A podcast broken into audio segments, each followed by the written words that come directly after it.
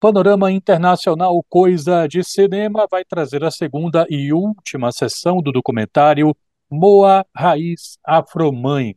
O que era para ser um documentário, um registro de bastidores do novo álbum de Moa do Catendê se tornou um grande trabalho biográfico né, desse educador, compositor, capoeirista, fundador do Badawi, que foi assassinado por um bolsonarista em 2018. Essa produção traz vários depoimentos de vários artistas e a gente vai saber um pouquinho mais sobre esse trabalho com o diretor Gustavo Maquiner. Muito obrigado por falar com a Educador FM.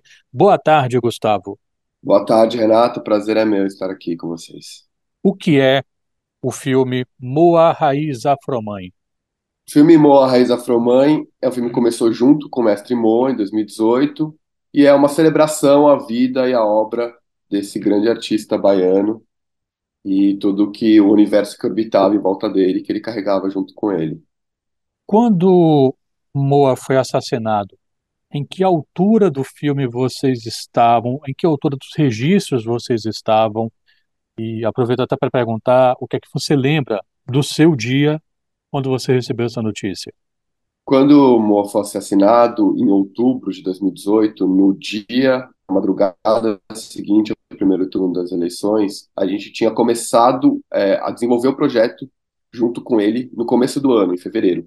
Depois disso, que foi quando a gente teve algumas conversas com ele e fizemos um registro de uma entrevista que não era para ser uma entrevista para o filme, era para ser uma entrevista de pré-produção, para a gente ter um material para desenvolver o projeto enquanto ele estava na Europa, porque ele passava a maior parte do ano na Europa. Então, é, a gente teve esses encontros com ele em fevereiro, que foi quando a gente conheceu ele, conversou, fez essa entrevista, decidiu fazer o filme. Ele foi para a Europa, onde ele passou o ano inteiro.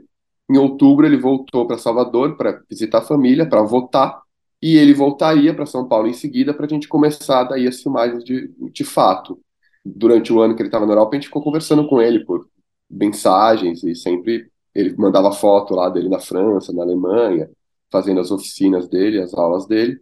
E ele voltou para Salvador em outubro e a gente ia começar a filmar logo em seguida com ele.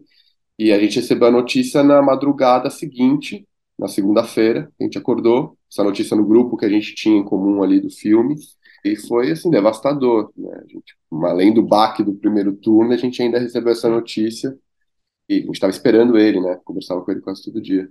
Foi um baque, assim, a gente passou por um tempo de luto, absorvendo e tentando entender como é que a gente ia seguir com o projeto, e aí viemos para Salvador para conhecer a família e as pessoas próximas e também, né, receber esse respaldo que a gente poderia continuar fazendo e a gente teve a certeza que deveria continuar fazendo, que não precisava sair, que essa história precisava ser contada mais do que nunca. Eu converso com Gustavo Maquiner, diretor do documentário Moa Raiz Afromãe. É um documentário que tem depoimentos de Gilberto Gil, Emília Biancardi, é, Gole Guerreiro, vocês têm falas do, Letieri, do saudoso Letieres Leite, vovô do Ilê, Jorjão Bafafé, vocês têm tomadas com Negrizu, um dançarino de responsa aqui da Bahia, enfim, várias pessoas né, que participam desse filme. E não há narrador no filme. Queria que você pudesse falar um pouco de como é que foi a concepção do documentário, encadear essas vozes, sem narrador, como é que vocês pensaram o fio da meada desse documentário? Desde o começo, a gente sabia, pelo que a cultura de matriz africana traz, a gente sabia que não podia ser um filme muito racional, com muita fala. A gente precisava trazer a sensação para as pessoas do que é essa cultura. E essa cultura é muito emoção.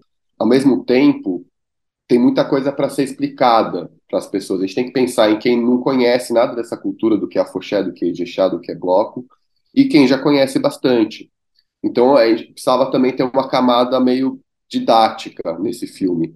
Então, a gente, através das pessoas que a gente foi entrevistando e que foram contando essa história e cantando, que a gente brinca, né? Contam e cantam essa história, porque tudo tem música, todos os momentos históricos e acontecimentos da vida do Moa tem música feita por ele ou por outras pessoas. A gente foi procurando essas pessoas para recontarem a história do Moa, já que ele não estava mais aqui com a gente para contar ele mesmo. Só que a gente não podia deixar só as pessoas falando, porque a gente precisava aproveitar o tempo do filme para explicar e também para fazer as pessoas sentirem. Então a gente foi buscando essas cenas por exemplo, Negrizu dançando, Negrizu veio muito parceiro do filme. Tem, temos duas cenas lindas com ele dançando, com o Gabi Guedes tocando, com outro percussionista maravilhoso da Bahia, que também entrou muito, gostava muito do Moa. Todo mundo era muito receptivo. Quando a gente falava do Moa, tanto para entrevistar, ou para fazer cena, ou para ver se a pessoa tinha algum material, foto, todo mundo era muito receptivo, se esforçava muito para participar e queria fazer a questão de participar. O Gil, por exemplo, foi um caso assim, falou, não, eu quero participar, eu quero falar. Então a gente a gente encontrou essa forma de fazer os filmes em, camadas, em que a história vai andando para frente, a história do Moa e da ascensão das manifestações negras que se entrelaçam com a história do Moa, e cenas sensoriais por cima, né? cenas de dança, cenas de, de toque, de percussão, de capoeira, a roda da capoeira, essa circularidade sempre presente no filme. Então é um filme que ele avança na história ao mesmo tempo que ele tem imagens visuais muito bonitas e fortes e que trazem esse sentimento da Bahia. Gustavo, quando eu entrevistei Wagner Moura por ocasião do filme Marighella, a biografia do Carlos Marighella, foi lançado no ano passado, ele comentou que não era um filme pensado para aquele contexto em que o filme estreou, né? o contexto da ascensão de uma extrema-direita brasileira, etc.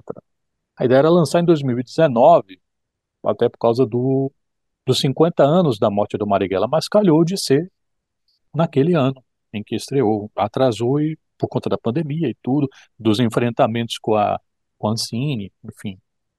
Ser naquele momento. Algumas pessoas acharam que era quase como uma resposta às situações políticas do país, quando não era. Moa foi morto por um bolsonarista em 2018 em Salvador. E o filme chega no momento em que Bolsonaro acabou de perder as eleições. O que é que isso significa para você?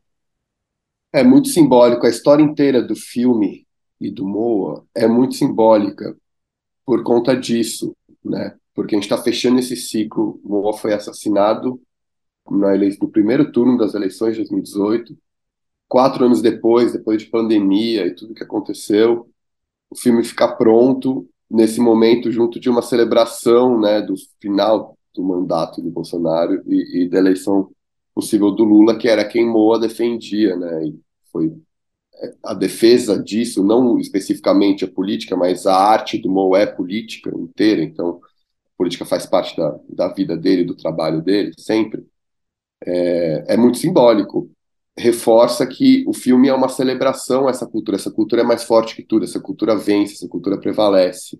A resposta que a gente dá para essa sociedade que cresceu em silêncio, talvez, e que agora está aí, é a cultura. A cultura é argumento né, de nação, de sociedade.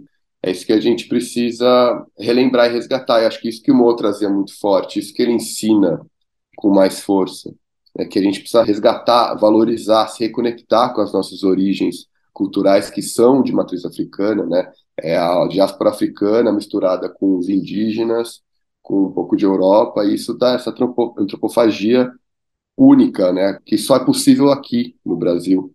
E o Moa era apaixonado por isso, fazia quem conhecia ele se apaixonar por isso, entender muito melhor o Brasil. Acho que isso está faltando agora que a gente vê essas pessoas que estão aí, não entendem, desconhecem o Brasil, não têm interesse em conhecer o Brasil de verdade, o Brasil cultural, que é o que está aqui na Bahia, é o que está nos pretos, né? essa cultura que é a riqueza que a gente tem. É muito diferente a riqueza dessa elite endinheirada e a riqueza de verdade né? que, a gente, que o Brasil tem. Então, acho que o, Sumo desperta muito em quem assiste o filme, e na gente foi o que ele transformou na gente, assim, né? essa, essa urgência da gente se conectar com as nossas origens para encontrar uma identidade brasileira única, que una todo mundo e que eleve de novo o povo brasileiro para um lugar de orgulho. Gustavo McNair, diretor de Moa Raiz Afromãe, falando aqui à Educadora FM sobre este documentário que terá uma última sessão na terça-feira, nesta terça-feira agora, pelo Panorama Internacional Coisa de Cinema, como parte do programa do Panorama chamado Escola, A Escola Vai ao Cinema. Qual é a previsão para que o filme chegue no circuito comercial, para que os nossos ouvintes, nossas ouvintes, possam assistir o documentário sobre o Moa, Gustavo? Depois ele vai rodar outros festivais aqui no Brasil. A gente já está no festival em Santarém, no Alter do Chão, no Pará, no, no final de novembro. Depois ele vai rodar outros festivais fora do Brasil também, que aí ele volta lá pelo meio do ano de 2023, ano que vem, ele volta para fazer o circuito de cinema tradicional em Salvador em São Paulo, talvez no Rio de Janeiro também, sala de cinema comercial todo mundo. E aí depois ele vai para para plataformas, né, para VODs, etc. Então agora a gente precisa fazer esse caminho de festivais, né, para o filme ganhar força e viajar ao mundo também, que é muito importante que as pessoas, quanto mais gente possível, assista o filme. Eu quero agradecer muito aqui pela gentileza do Gustavo McNair, diretor de Moa Raiz Afromãe, que fala um pouquinho educadora sobre o documentário que está participando do Panorama Coisa de Cinema. Muito obrigado, Gustavo. Bom trabalho para vocês, saúde para você e para os seus. Eu que agradeço, Renata, educadora, foi um prazer falar com vocês. Obrigado pela oportunidade.